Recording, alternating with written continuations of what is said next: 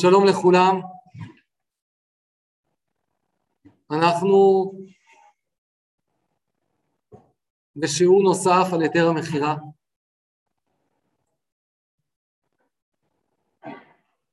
דיברנו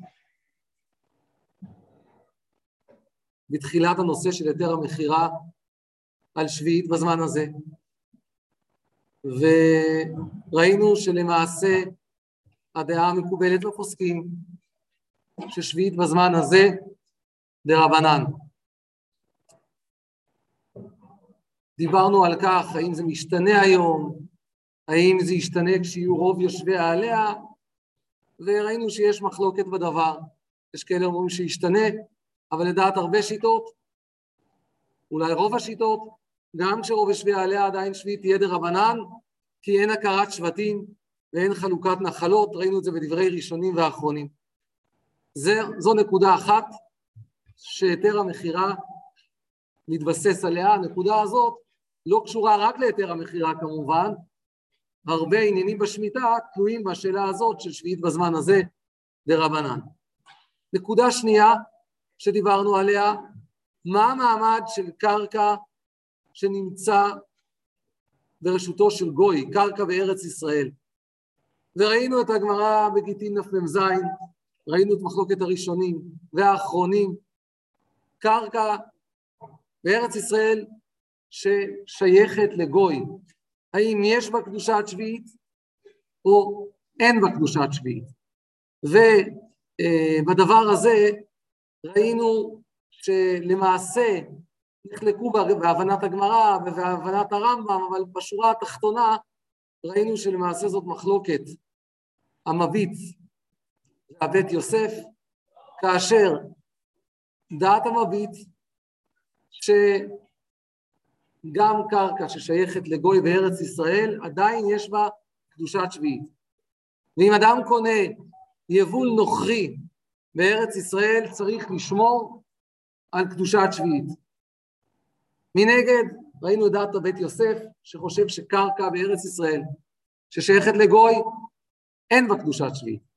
אמרנו שהמנהג הרווח בארץ, מנהג ירושלים, אבל מנהג הרווח בארץ, שאין קדושת שביעית בקר, בפירות שגדלו בקרקע של גוי.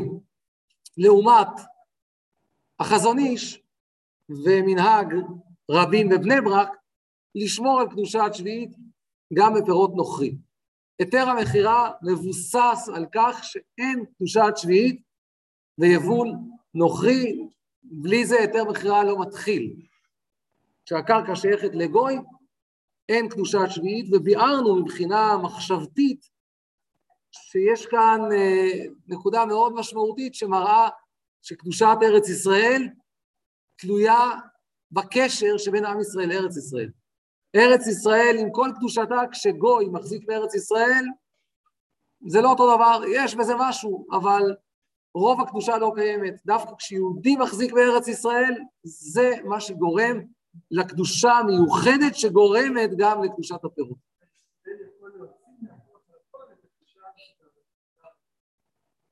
אז אפשר לנסח את זה גם כך, שהישראל יכול להוציא מהכוח אל הפועל הקדושה התמונה בארץ ישראל, יכול להיות, יכול להיות שזה ממש חיבור, הזכרתי גם עוד יותר בדברי מרן הרב קוקסל באורות, כל הזמן רואים שזה חיבור כזה שברור, הוא מוציא מעם ישראל והוא מוצא מארץ ישראל, אבל פתאום יש לב באיברים, פתאום הלב מתחיל לעבוד והכל עובד בצורה מלאה. הנקודה הבאה, וזאת הנקודה שאנחנו מדברים עליה עכשיו, נקודת הנחה נוספת. זה בדף המקורות שלכם בראשון, במצגת כאן. גם אם אין קדושת שביעית בפירות, האם זה אומר שזה מתיר לעשות מלאכה בקרקע? בואו נניח שאין קדושת שביעית, הפירות לא קדושים. האם זה אומר שמותר לעשות מלאכה בקרקע? עכשיו הדבר הזה, אני אתחיל בו מהסוף, ואז נלך קצת יותר uh, להתחלה. אני מתחיל בסוף כי אני מתחיל בסברה, ואחרי זה נדבר קצת על מקורות. החזון איש, זה נמצא בקטן כאן בשקופית בצד שמאל, אומר, ועד נחלקו חכמי צפת, כלומר, המוות והבית יוסף, האם יש קדושת שביעית ויבוא נוכרי או לא? היינו רק לעניין קדושת הפירות, אבל חרישה וזריעה ושאר עבודות, לכולי עלמא אין חילוק בין עובד וקרקע ישראל לעובד וקרקע נוכרי. בין עושה מלאכה דאורייתא או דרבנן בקדושת הארץ, לכולי עלמא לא פקע. אז החזון איש אומר שבכל מקרה, כל השאלה שיש לנו זה רק לגבי הפירות, אבל לגבי העבודה בקרקע, לגבי זה אין שאלה. לגבי העבודה בקרקע, ברור שאסור לעבוד בקרקע, אפילו נגיד שאין קדושת שביעית בפירות. אין קשר בין הדברים, כך אין החזון איש. מצד שני, הרב קוק חשב אחרת, וחשב שהדברים כן קשורים אחד לשני. ואומר הרב קוק,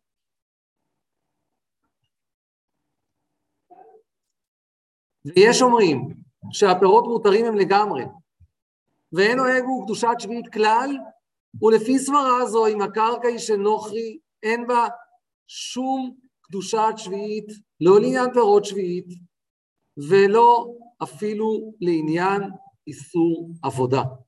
הרב קוק אומר, שני הדברים מחוברים, ואם אתה אומר שאין קדושת שביעית בפירות, ממילא הדבר הזה מתיר גם עבודה בקרקע, גם מלאכה בקרקע. כלומר, הרב קוק ראה תלות בין שני הדברים. ואני רוצה עכשיו לראות עוד דבר מעניין, שזה שיטה שלישית. שיטה שלישית עולה גם מדברי אבנה נזר וגם מדברי עוד אחרונים, ואומר אבנה נזר שגם אם יש קדושת שביעית בפירות נוכרי, גם אם נגיד שהלכה כדעת המביט, עדיין יכול להיות שאין איסור מלאכה בקרקע. כלומר, הפוך לגמרי מהחזון איש. למה? כי הם טוענים שיכול להיות שקדושת הפירות זה דבר שתלוי בקדושת הארץ, ולעומת זאת איסור עבודה אולי תלוי בבעל השדה. אולי יש כאן שני דברים נפרדים, האם מותר לעבוד או אסור לעבוד, זה אולי תלוי בבעל השדה, וזה לא קשור לקדושת הפירות.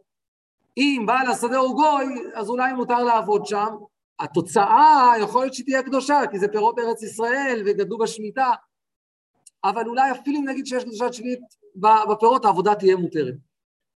כל הסברות האלה אה, מבוססות על כל מיני דברים שאנחנו מוצאים בגמרא, בראשונים, ובואו ננסה עכשיו לראות קצת מקורות בעניין, ולהבין קצת יסודות לכיוון הזה, לכיוונים האלה. אז אני עובר לשקופית הבאה, גמרא בסנהדרין, דף כ"ו. אומרת הגמרא, כדי מכריז רבי ינאי, פוקו וזרעו בשביעית משום ארנונה.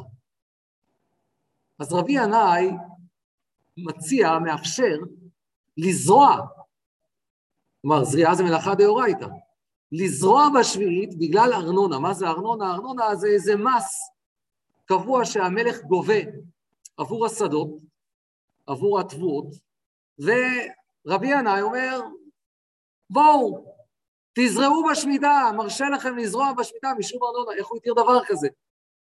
אז בעלי התוספות, בתירוץ השני שם, אומרים, זה פיקוח נפש הוא, ששואל להם המלך מס, ואין להם מה יפרענו ומתים בתפיסת המלך. ואחי יתמר וירושלמי, משום חיי נפש. אז הם אומרים, תשמע, זה פיקוח נפש. פיקוח נפש, ולכן, בגלל פיקוח נפש, דוחה כל התורה כולה, דוחה גם uh, שמיטה. והדרך הזאת נמצאת בעוד ראשונים, דעת רבינו תם, דעת הר"ן, שההיתר הוא משום פיקוח נפש. בתוספות, בתירוץ א', אמרו אחרת, ואומרים התוספות שהחשש הוא באמת לא פיקוח נפש, זה רק איזו מצוקה כלכלית, לא פיקוח נפש, אבל למה התירו דמיירי בשביעית בזמן הזה דרבנן? אז התוספות אומרים, בגלל ששביעית בזמן הזה דרבנן, לכן התירו לזרוע. עכשיו אנחנו מדברים עכשיו, לכאורה, אה, סתם ככה, אנחנו מדברים על קרקע של יהודי, כן? מותר לזרוע, שביעית דרבנן, התירו לזרוע. וזאת דרך נוספת. עכשיו, יש מקום לדון בדרך הזאת, אני לא אאריך עכשיו, אבל עד כמה מותר בגלל איסור דר... באיסור דרבנן להתיר דברים משום הפסד. בדרך כלל אנחנו לא מתירים איסור דרבנן משום הפסד. לא כל איסור דרבנן אנחנו נתיר משום הפסד. למה כאן התירו? אז יש מקום אה, לדון בדבר הזה, המנחת חינוך דן בזה בשכ"ט, אולי במקרה שלנו חז"ל מראש לא גזרו על איסורי דרבנן במקום הפסד. כלומר, יכול להיות שיש כאן משהו מיוחד, לא תמיד כל דבר של הפסד אנחנו נתיר איסורי דרבנן, אבל בכל אופן, זה ה... זאת הדרך הנוספת כדי להתמודד עם ההיתר הזה של רבי ינאי. אה, וגם בדבר הזה, גם אם נלך בכיוון הזה, אז עדיין צריך להגדיר מה נקרא הפסד. גם אם אתה אומר, טוב, משום הפסד התירו בדרבנן בשמיטה, כלומר, למרות שבדרך כלל לא מתירים איסורי דרבנן משום הפסד, אבל כאן חז"ל לא גזרו מראש על איסורי דרבנן משום הפסד, אז עדיין יש להם, מה זה הפסד? הרי תמיד אתה מפסיד. מה זה בדיוק הפסד? וגם בדבר הזה יש אה, אה, דיון בין האחרונים, מה זה בדיוק הפסד, שהאם הפסד זה שאולי תפסיד את הקרקע, או שאפילו לא תפסיד את הקרקע, אבל תפסיד מהקרן, לא רק מהרווחים. זה הפסד, הדברים האלה פחות חשובים כרגע, אבל יש להם משמעויות במקרים אחרים שאולי נזכיר בהמשך.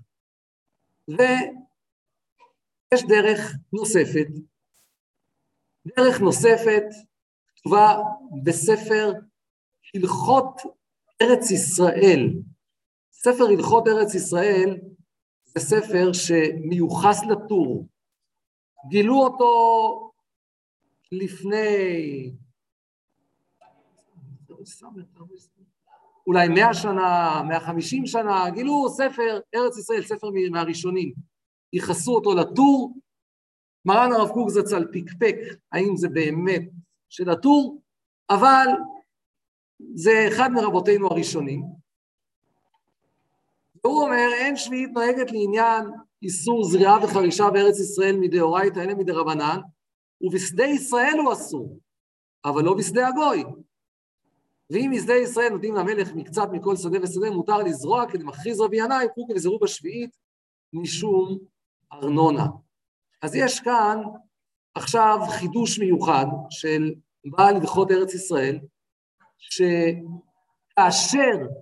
יש מס של המלך על השדה, השדה נחשב שייך למלך. וכיוון שהוא שייך למלך, מותר לעבוד בו בשמיטה. עכשיו, גם אם אני לא מקבל אותו, זה חידוש על חידוש, כי זה לא ממש שייך למלך. בגלל שיש מס, זה שייך למלך, אבל ברור שזה מבוסס על כך שכאשר יש קרקע בארץ ישראל ששייכת לגוי, הדבר הזה מתיר גם מלאכות. רק שלבעל ארץ ישראל יש חידוש נוסף, שעצם זה שיש חובת מס זה כבר נחשב שייך לגוי. היסוד עצמו מופיע במפורש בדברי ראשונים במקור הבא כאן, בספר התרומה. בספר התרומה אומר, נוכל לומר, בשביעית, בזמן הזה שהוא מדרבנן, מותר לחרוש ולזרוע בקרקע עקום אפילו מדרבנן. אז הוא אומר, אם באמת שביעי דה רבנן, כאן הוא מוסיף עוד דבר, והקרקע של גוי, אז מותר אפילו לזרוע. עכשיו אני רוצה, אני לא אאריך הרבה, אנחנו ראינו בפעם הקודמת את הגמרא בגיטין דף מ"ז, ומהגמרא בגיטין דף מ"ז מבואר, וכך לומד הרב קוק, הרב קוק במבוא לשבת הארץ בפרק י"א, הרב קוק אומר שמה שנראה שם בגמרא, שכאשר שביעית דרבנן, אז יש הפקעה של קדושת הארץ, כשהארץ ביד גוי, ואז זה יכול להתיר אפילו מלאכות. ולמעשה, זה מה שאומר כאן ספר התרועה. ספר התרועה אומר, אם שביעית דרבנן, וגם מדובר על קרקע של גוי, אז אפשר אפילו לזרוע. זאת אומרת, גוי יכול להפקיע מקדושת ארץ ישראל כששביעי דרבנן. עכשיו תבינו שבגלל זה הרב קוק, כל הפרקים הראשונים של שבת הארץ היה חשוב לו לבסס ששביעית בזמן הזה דרבנן. זה לא שרק אם זה דרבנן זה כבר יותר קל בספקות. כלומר בדרך כלל אנשים שואלים, אוקיי, מה זה משנה דרבנן או דאורייתא? אז ברור שדרבנן תמיד יותר קל כשיש לך ספק. אבל הרב קוק, ולמעשה כך נראה מהתרומה ומעוד פוסקים, הבינו שההפקעה המוחלטת הזאת של הגוי בקרקע ארץ ישראל, שהיא מתירה מלאכות, זה רק כאשר שביעית דרבנן. ולכן אנחנו צריכים בשביל היתר המכירה ששביעית תהיה דרבנן, ואם שביעית תשתנה לדאורייתא, גם הרב קוק לא יתיר. כל ההיתר כששביעית דרבנן. אנחנו צריכים להניח את ההנחה השנייה, שקרקע בארץ ישראל ששייכת לגוי הפירות לא קדושים בקדושת שביעית, היא מפקיעה מהקדושה, וההנחה השלישית שאמרנו עכשיו, שאם שביעי דרבנן והקרקע שייכת לגוי, מותר אפילו לעשות מלאכות, כמו שכתב כאן ספר התרומה. מרן הרב קוק זצ"ל, בתקופית הבאה, באמת, כך אומר, יסוד היתר המכירה הוא בעיקרו על פי רוב קמאי ובתראי דסבירה לו דשביעית בזמן הזה דרבנן, שזהו יסוד דברי רש"י, שבקרקע של נוחי מותר לחוש ולעשות כל עבודה, וכן היא דעת ערך בפירושו שם, וכן דעת בעל התרומה, שראינו עכשיו, והערוך. עכשיו הרב קוק עדיין לא רצה לסמוך על זה לגמרי. והרב קוק הוסיף עוד תנאי.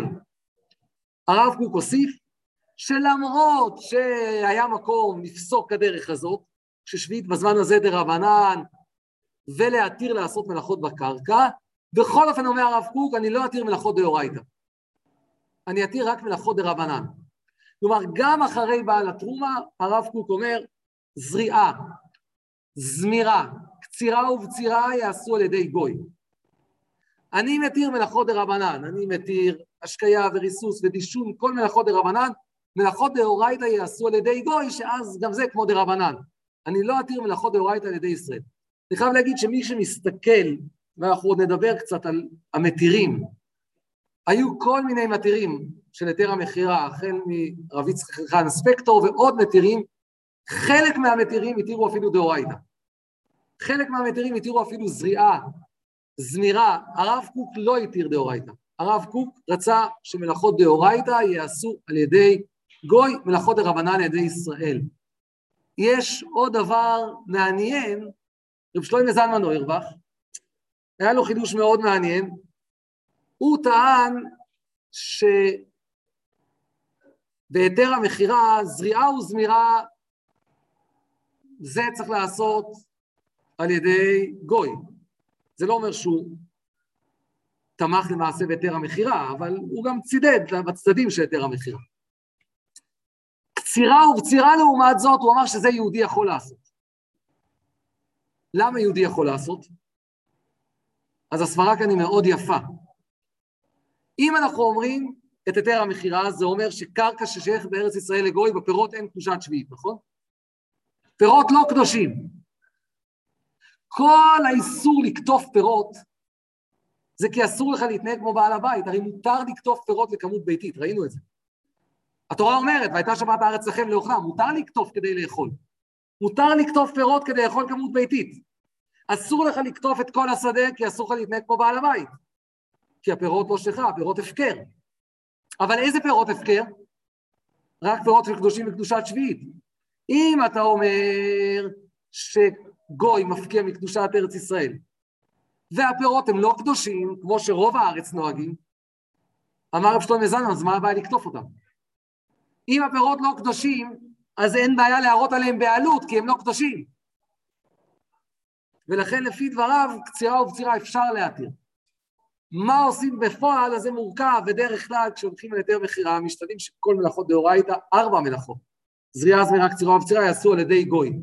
לפעמים נעזרים בדבר הזה. יש מקרים שאתה כן נעזר בדבר הזה. יש למשל מקומות לא דתיים שפנו אליי, שיש להם כל מיני פרדסים בכל מיני מקומות, הם עושים היתר מכירה, והם, לא יעזור, כאילו הם, הם יעשו מה שהם רוצים בשדה. עכשיו, לזרוע יותר קל להם, כי יש להם תאילנדי שזורע, אבל הקטיף מאוד קשה להם, הם צריכים המון מתנדבים, וכל הקטיף שלהם על ידי יהודים. אז יש דברים שאתה אומר, טוב, יותר טוב לפחות, תגידו להם, טוב, זריעה זמירה תעשו על ידי גוי.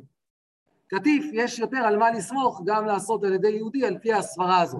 כמובן שלכתחילה היינו מעדיפים שהכל ייעשה על ידי גוי. כל הדברים שראינו, אם אני מסכם, ראינו שביעית בזמן הזה דה רבנן, נקודת הנחה ראשונה, נקודת הנחה שנייה, קרקע בארץ ישראל ששייכת לגוי אין בה קדושת שביעית.